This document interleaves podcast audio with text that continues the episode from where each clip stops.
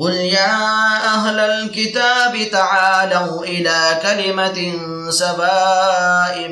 بيننا وبينكم بيننا وبينكم ألا نعبد إلا الله ولا نشرك به شيئا ولا نشرك به شيئا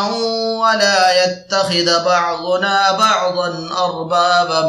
من دون الله فإن تولوا فقولوا اشهدوا بأننا مسلمون۔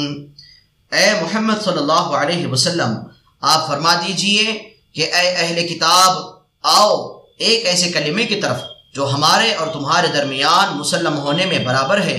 وہ یہ کہ بجس اللہ تعالیٰ کے ہم کسی اور کی عبادت نہ کریں اور اللہ تعالیٰ کے ساتھ کسی کو شریک نہ کریں اور ہم میں سے کوئی کسی دوسرے کو رب قرار نہ دے خدا تعالیٰ کو چھوڑ کر۔ پھر اس کے بعد بھی وہ اعراض کرے تو تم لوگ کہہ دو کہ تم اس کے گواہ رہو کہ ہم لوگ تو مسلمان ہیں۔ فائدہ، آیت شریفہ کا مضمون خود ہی صاف ہے کہ کلمے سے مراد توحید اور کلم طیبہ ہے۔ حضرت ابو العالیہ اور مجاہد رضی اللہ عنہما سے صراحت کے ساتھ منقول ہے کہ کلمے سے مراد لا الہ الا اللہ ہے۔